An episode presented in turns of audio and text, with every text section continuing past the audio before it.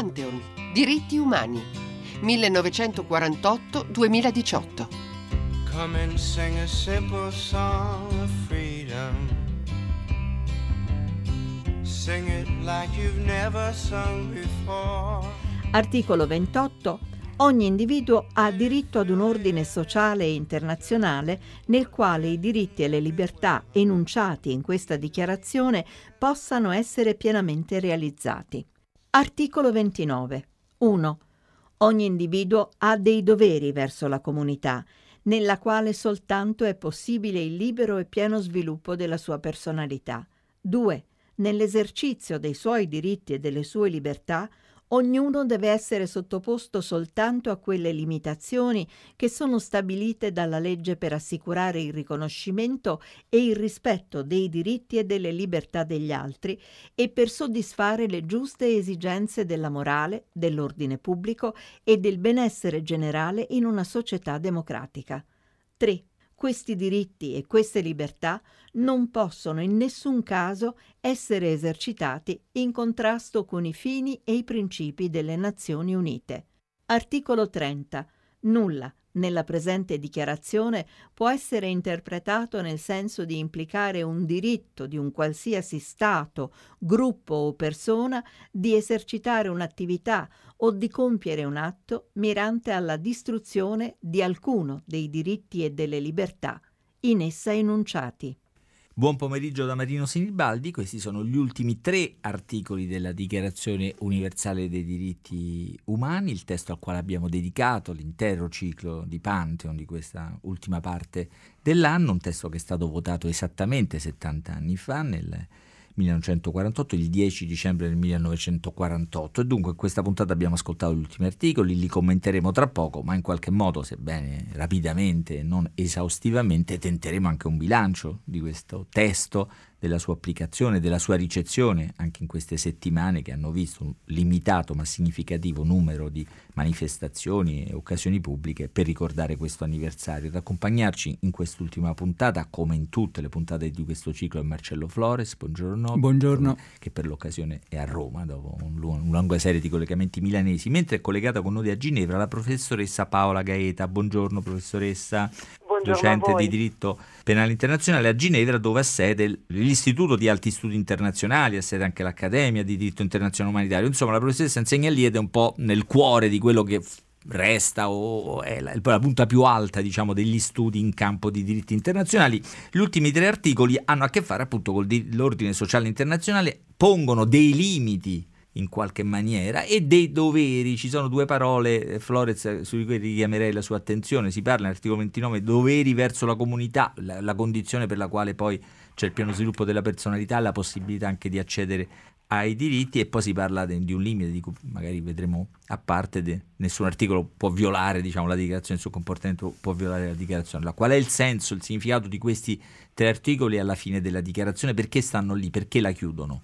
Ma innanzitutto per eh, cercare di concretizzare quello che era il nuovo clima complessivo internazionale che si era creato e la convinzione che non si potesse pensare soltanto a istituire dei nuovi rapporti basati sui diritti umani tra gli individui e gli stati, perché eh, gli individui e gli stati si trovavano all'interno di un contesto internazionale che era eh, sorto totalmente nuovo, rinnovato eh, rispetto a quello che aveva portato alla tragedia della seconda guerra mondiale e quindi bisognava anche porre delle questioni particolarmente limitative o di chiarimento all'interno di questo rapporto. E questo fa capire anche il eh, tentativo che spesso è stato un po' dimenticato, addirittura negato, che ci si occupasse di qualcosa che andasse oltre i diritti degli individui. No, certamente i diritti degli individui sono alla base di tutta la dichiarazione, ma l'interesse e l'attenzione della commissione che la preparò e la scrisse era anche quella di capire la comunità nel suo insieme come poteva essere eh, sottoposta alla pressione forte di questi nuovi diritti umani.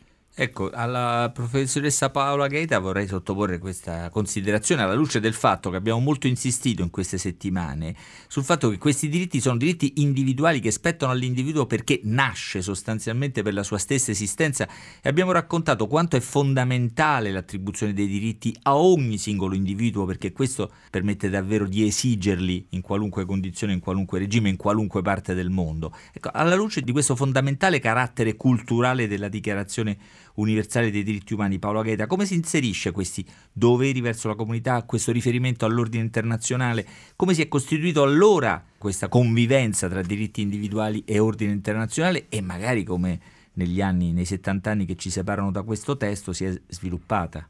Ma mi viene da dire innanzitutto una cosa che mi pare mh, importante, ossia che questo articolo 28 nell'enunciare il diritto ad un ordine sociale internazionale non dimentica appunto l'esistenza di uh, un ordine sociale innanzitutto in cui i diritti individuali e le libertà fondamentali debbono essere realizzate, quindi all'ordine internazionale si affianca chiaramente l'ordine sociale e i caratteri di questo ordine sociale internazionale vengono un po' descritti nell'articolo 29, nell'articolo successivo, che appunto apre, come sottolineava, nelle, nell'esistenza di alcuni doveri nei confronti della comunità, per cui l'individuo non è un'isola, eh, come si sa, eh, si è titolare di diritti individuali dalla nascita per, eh, secondo il principio della dignità umana, ma diciamo soltanto in rapporto con gli altri e questi diritti possono pienamente essere esercitati ed esplicati.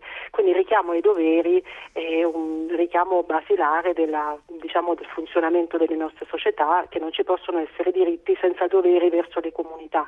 La dichiarazione tuttavia non specifica quali dovrebbero essere questi doveri di ciascun individuo verso la società sia nazionale che internazionale, perché lo scopo era ovviamente quello di sottolineare i diritti eh, piuttosto che i doveri, lasciando dunque agli Stati e all'ordinamento internazionale una certa libertà nella diciamo, individuazione dei doveri individuali verso la propria comunità. Tuttavia un altro aspetto che secondo me bisogna eh, sottolineare è che l'esistenza di diritti individuali eh, che ci competono, che ci spettano per la nostra eh, umanità, non vogliono dire eh, che debbano essere concepiti nello stesso modo ovunque. Qui mi rendo conto che apro la questione dell'universalità dei diritti, ma sicuramente i redattori della Dichiarazione universale dei diritti umani non pensavano a una sola visione dei diritti umani che dovesse prevalere su altrui visioni e altrui concezioni. E questo nel racconto di Flores in queste settimane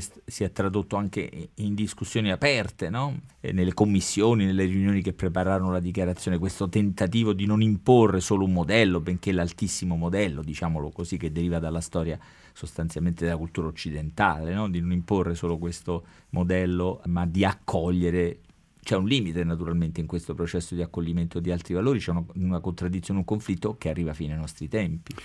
C'era l'idea eh, che credo rimanga ancora estremamente valida, come eh, ricordava la professoressa Gaeta, di eh, riuscire a tradurre questi principi generali per farli diventare universali anche all'interno di singole culture che possono poi concretamente risolverli in un modo un po' differente eh, l'uno dall'altro, ma che nella sostanza debbono rimanere gli stessi. Non è una omogeneizzazione dei principi a tutte le culture, ma il eh, riuscire a far convergere tutte le culture attorno a questi principi e valori, e valori universali. E da questo punto di vista il eh, problema grosso è stato forse quello del eh, linguaggio, ma se pensiamo poi a quello che è accaduto successivamente abbiamo visto che eh, convenzioni e dichiarazioni che si sono succedute nei decenni dopo il 1948 hanno esplicitato questa capacità di parlare un po' a tutte le culture e anche di farsi influenzare un po' da tutte quante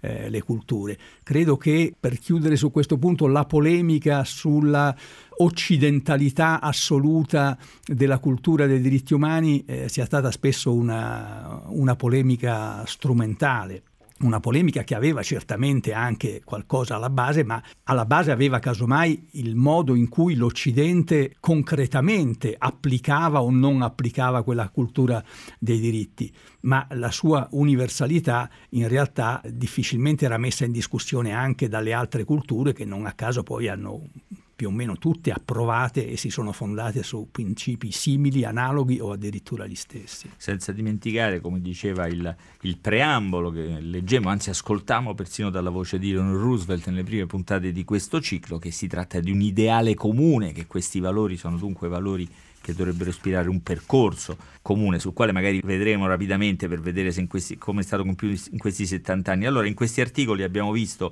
non solo diritti, la citazione dell'elemento dei doveri, quindi non solo diritti ma doveri, non solo individui ma comunità, comunità molto ampie anche di tipo internazionale.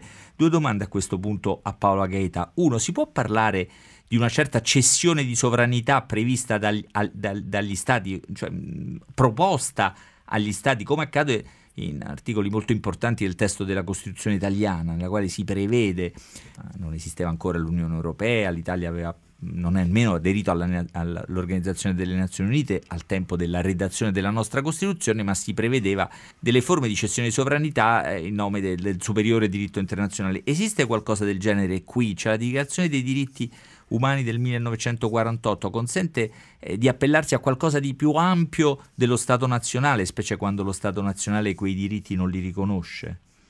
Assolutamente in maniera palese sia l'articolo 28 che enuncia il diritto ad un ordine internazionale in cui i diritti di libertà possono essere pienamente inter- realizzati, viene chiaramente in rilievo, ma anche l'articolo successivo, l'articolo 29, ultimo comma, il paragrafo 3, chiaramente stabilisce che i diritti e le libertà enunciate nella dichiarazione non possono essere enunciate, non possono essere in nessun caso esercitati in contrasto con i fini e i principi delle Nazioni Unite, dunque con la Carta fondamentale dell'unica e prima organizzazione eh, universale che ha dato poi luogo alla, all'elaborazione della dichiarazione e quindi direi sicuramente che diciamo, in qualche forma la dichiarazione universale in questi ultimi articoli richiama l'esistenza di un ordine internazionale che in qualche modo deve fare da architrave alla promozione e attuazione dei diritti a livello nazionale.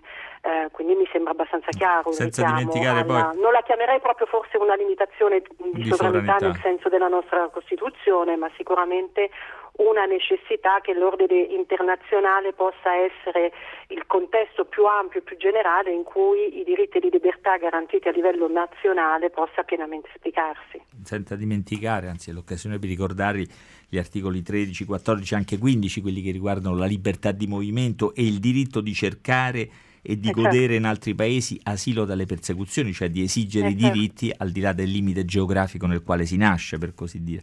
Senta, una, una, non proprio una curiosità, ma anche un po' una curiosità. Questo articolo 30, no? abbastanza strano, quasi enigmatico, adesso uh-huh. se, se, che quello che dice nulla della presente dichiarazione può essere interpretato nel senso di negare la dichiarazione per tradurla in un certo. modo non voglio essere irriverente sembra un po' il comma 22 no? quelle cose in cui ecco che, che, senso ha perché alla fine di questo testo c'è una specie di sì di, non, non, è ironico ma insomma ironica almeno la, la, la, può essere ironica la lettura devono dire guardate che nulla può essere usato perché mettere in una dichiarazione un articolo che specifica il fatto che nu- nessun elemento della dichiarazione può essere usato contro di essa. Che senso e che necessità ha questa avvertenza finale? Paola Beh, a me pare invece molto importante questo articolo di chiusura, sia se guardo al contesto in cui la dichiarazione è stata adottata, che eh, chiaramente anche richiamo ai fini e principi delle Nazioni Unite che si basavano per la prima volta sul divieto dell'uso della forza nelle relazioni internazionali, si cercava di porre diciamo, le basi di un ordine pacifico mondiale per evitare il futuro ricorso alla guerra, mi sembra che sia molto importante guardare la dichiarazione e questo articolo finale alla luce di ciò. E sempre più sono ricorrenti, come lei sa, almeno i cosiddetti diciamo, fautori dell'intervento umanitario, cioè ossia di utilizzare la guerra come strumento di protezione dei diritti, pur sapendo che la guerra, come ha sottolineato anche la Corte internazionale di giustizia, è la suprema violazione dei diritti. Quindi questa accortezza di sottolineare nell'articolo 30 che in nome dei diritti non si possono violare i diritti, mi sembra un'accortezza forse tautologica, come vede lei, ma sicuramente di grande importanza, perché anche oggi eh, assistiamo continuamente, ne vediamo anche poi gli esempi poi storici, al tentativo di imporre una certa visione dei diritti attraverso lo strumento della guerra. Mm. Queste ultime parole ci spingono a dedicare gli ultimi minuti di questa ultima trasmissione di Pantheon, se non proprio a un bilancio, a un tentativo di capire a 70 anni di distanza cosa è particolarmente vivo, cosa è particolarmente problematico, cosa è particolarmente capace di sfidarci ancora nel testo e nel contenuto di questa dichiarazione. Vi abbiamo dedicato a Radio 3 un'intera giornata il 10 dicembre, il giorno del settantesimo anniversario pieno diciamo, della sua proclamazione, però vorremmo, eh, Marcello Flores è stato naturalmente allora, si ricorda, nostro ospite, però vorrei coinvolgerlo ancora in questa considerazione e ascoltare quella che Paolo Agheda ci fa da Ginevra, che insomma è un po' anche emotivamente una città cardine no? Della, delle, delle, forme di umanesimo contemporaneo che poi hanno portato alla dichiarazione dei diritti. Qual è l'elemento, Flores, se dovessimo isolarlo più forte ancora e però più problematico, più sfidante, come si dice oggi, di questa dichiarazione? Ma probabilmente è quello della unitarietà dei diritti, che però già venne messa un po' in discussione quando nel 66 vennero fatte le due convenzioni differenti, la Convenzione internazionale sui diritti civili e politici e quella sui diritti economici, sociali e culturali. Questo perché nella concretizzazione dei diritti c'è eh, certamente una maggiore facilità o forse meglio semplicità nel applicare o nel proporre di applicare i diritti civili e politici, mentre quelli economici e sociali hanno bisogno di degli sforzi da parte dei governi e degli stati estremamente più articolati e quindi anche di una uh, cultura di eh, solidarietà che vada oltre la definizione della eh, dignità umana. Bisogna addirittura rendere la dignità umana sempre più piena, questa sarebbe l'indicazione che viene dalla dichiarazione. E oggi certamente con il crescere delle grandi disuguaglianze all'interno di ogni paese, però nello stesso tempo osservando il diminuire delle disuguaglianze tra paesi, che è eh, negli ultimi decenni un, un, elemento contraddittorio e interessante che ha portato in molti paesi invece a un miglioramento anche dei eh, diritti individuali. Credo che questo comunque è il, eh, il clou eh, su cui bisogna forse riuscire ad andare oltre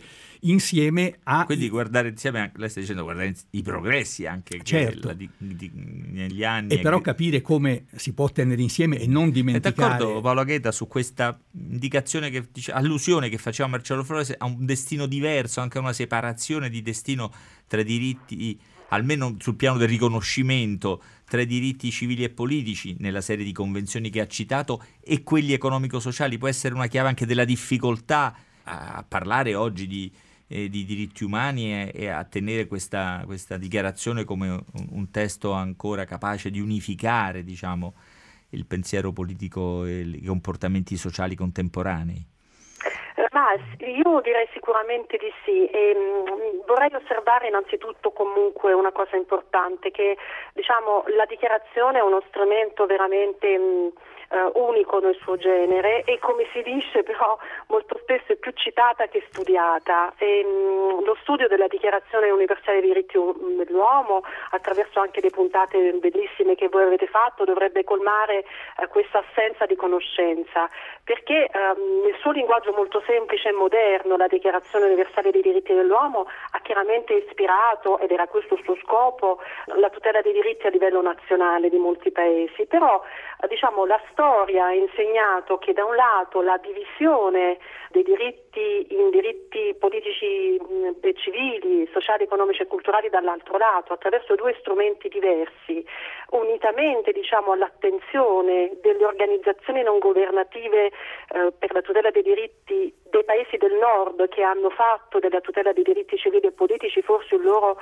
baluardo di, di, di un punto principale di lotta, ha fatto sì che ci sia questo scollamento nella percezione dei diritti, ma in realtà la dichiarazione ci insegna che devono andare di pari passo perché laddove non c'è diciamo, giustizia sociale è impossibile in qualche modo a dare un senso a principi importanti come il principio di libertà di espressione, quindi la, la libertà di espressione va sicuramente tutelata, ma poi bisogna andare ad analizzare che cosa viene richiesto nell'esercizio della libertà di espressione, quali voci vengono oh, tutelate. E credo che molto spesso noi abbiamo sempre questa idea che il diritto civile e politico sia fondamentale più di altri, ma la crisi economica ci ha mostrato che non è così e che eh, le due categorie dei diritti devono assolutamente essere tutelate allo stesso modo e per questo in questo la forza della dichiarazione credo che sia questa. E anche perché altrimenti Flores perde un po' di credibilità, per così dire, di popolarità la proclamazione dei diritti. Sembrano a parti nostra, dei nostri concittadini contemporanei in Italia e nel mondo che si sentono deprivati, abbandonati, tutti i fenomeni che un po' ecco, certo. sbrigativamente chiamiamo populistici di questi anni si basano anche sul fatto che la proclamazione di soli diritti senza questo elemento eh, che citava la professoressa Gaeta rischia di renderlo paradossalmente impopolare, come se fossero i, ne- i nemici i diritti umani soprattutto perché se i diritti economici e sociali eh, vengono in qualche modo dimenticati e gli altri rimangono, si comincia a pensare che gli altri rimangono solo per alcuni e quindi è l'intera costruzione dei diritti umani che viene vista come un po' perlomeno ipocrita o che avvantaggia solamente le cosiddette classi dominanti. Un'ultima cosa però volevo aggiungere, bisognerebbe anche pensare, perché questo è eh, per il futuro una sfida fondamentale, ai eh, nuovi diritti che ci pongono eh, lo sviluppo della scienza, delle tecnologie. Eh, giuristi e scienziati già cominciano a discutere eh, se eh, i robot dovranno ah. avere il riconoscimento dei diritti umani e se saranno i robot stessi o chi li ha costruiti che sarà il responsabile nel caso delle violazioni. Quindi pensiamo a un mondo futuro in cui dobbiamo fare un salto ulteriore sul terreno dei diritti e credo che dovremo parlarne. Io vi ringrazio, vi ringrazio per questo finale non, non solo rassicurante, non solo diciamo, entusiasmante o celebrativo, ma aperto alle problematiche, ai conflitti, alle contraddizioni attuali e anche allo scenario futuro, che in realtà è un modo per riconoscere il carattere attivo, propulsivo, diciamo così, che questa dichiarazione ha avuto riesce a avere anche a 70 anni di distanza. Io ringrazio molto Paolo Agheida, grazie molto professoressa collegata con noi da Ginevra e, grazie a voi. e ringrazio Marcello Flores non solo per questa puntata e la sua presenza in tutte le puntate, penso si, si sia mh, compreso il fatto che il suo ruolo è stato molto più ampio nella preparazione di questo, di questo ciclo e ha coinciso anche una vera e propria co-conduzione. Davvero grazie a Marcello per il suo aiuto grazie in queste settimane. Ora, per l'ultima volta, la rubrica che ha, è stata parte fondamentale di questo ciclo di Pantheon che abbiamo affidato ad Anna Maria Giordano. I joined Amnesty because I wanted to sort of try and make a difference. I was worried that, you know, c'è una top 10 dei video sui diritti umani sul sito di Amnesty International, i video più visti, che spesso sfidano schemi di ragionamento abituali e incitano ad agire per difendere e promuovere i diritti umani. E in queste settimane abbiamo visto che le battaglie per i diritti umani hanno fatto la nostra storia, ma faranno forse ancor più la storia del nostro futuro.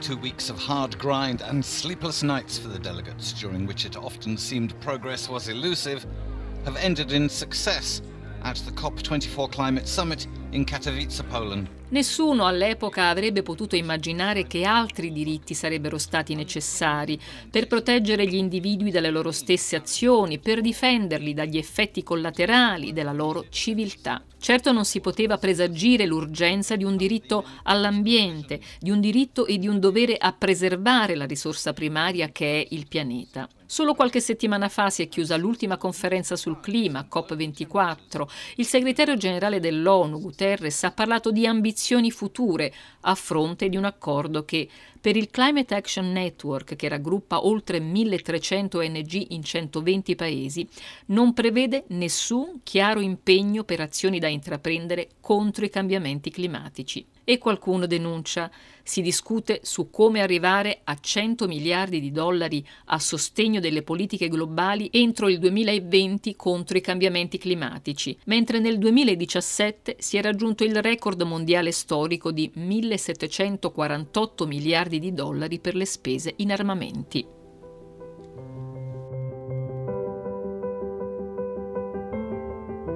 To achieve our goals, we need leaders from all of society, including and especially business, to show the courage that helps chart a new course for humankind. Business cannot be a bystander in a system. E forse nessuno all'epoca poteva prevedere che le parole scritte sui temi della non discriminazione e della libertà di movimento degli individui sarebbero diventate la base per una nuova e indispensabile civiltà del diritto a fronte di uno dei problemi cruciali della nostra epoca, i flussi migratori. Si è chiusa a Marrakesh poche settimane fa la conferenza delle Nazioni Unite sul Global Compact, una soluzione globale a una sfida globale, ha detto il segretario generale dell'ONU, salutando sperando nell'adozione proprio nel giorno del settantesimo anniversario della Dichiarazione universale dei diritti umani. Il Global Compact, bersaglio del governo Trump e di molti governi e di forze politiche di destra europei, è un percorso per prevenire la sofferenza e il caos, ha detto Guterres, ricordando che dal 2000 oltre 60.000 migranti sono morti mentre cercavano di lasciare i loro paesi. Ma quei 23 obiettivi articolati in una serie di azioni per una migrazione sicura, ordinata e regolare non daranno alle Nazioni Unite la possibilità di imporre politiche migratorie agli Stati membri e non rappresentano un trattato legalmente vincolante. What's your name? You can call me Pepper. Nice to meet you, Pepper. Great to meet you. So, tell me a little bit about yourself. My name is Pepper. I'm a humanoid robot and I'm 1.20 meters tall. Are you a boy or a girl? Well, in the end, I'm just a robot. So, what do you do, Pepper? I like to discuss things. Did you vote for Donald Trump or were you more of a Hillary Clinton supporter? All right. That wasn't a very straightforward answer. Okay, so you don't want to discuss politics. I don't like to talk about politics. E infine nessuno avrebbe potuto immaginare che a diventare titolare di quei diritti messi nero su bianco potessero divenire a un certo punto della storia entità non esattamente classificabili come umane. Nel mese di gennaio scorso, tra le righe di un provvedimento varato a Bruxelles, è apparsa una raccomandazione a occuparsi degli aspetti legali dell'intelligenza artificiale. La soluzione può essere attribuire ai robot uno status giuridico che li trasformi in una vera e propria persona elettronica. No, conferire uno stato giuridico ai robot sarebbe inappropriato e privo di senso sia da un punto di vista etico che legale e una simile norma potrebbe inoltre violare i diritti umani. Questa è la risposta di 156 esperti di intelligenza artificiale di 14 paesi che hanno scritto una lettera aperta all'Europarlamento. Eppure di diritti dei robot si continua a discutere e intanto da più di cinque anni esiste la campagna Stop Killer Robot che invoca un'azione urgente per bandire preventivamente i robot armi letali che sarebbero in grado di selezionare e attaccare bersagli senza alcun intervento umano. What type of music do you like? Great. I love music. Oh, I love to dance. Yeah, of course.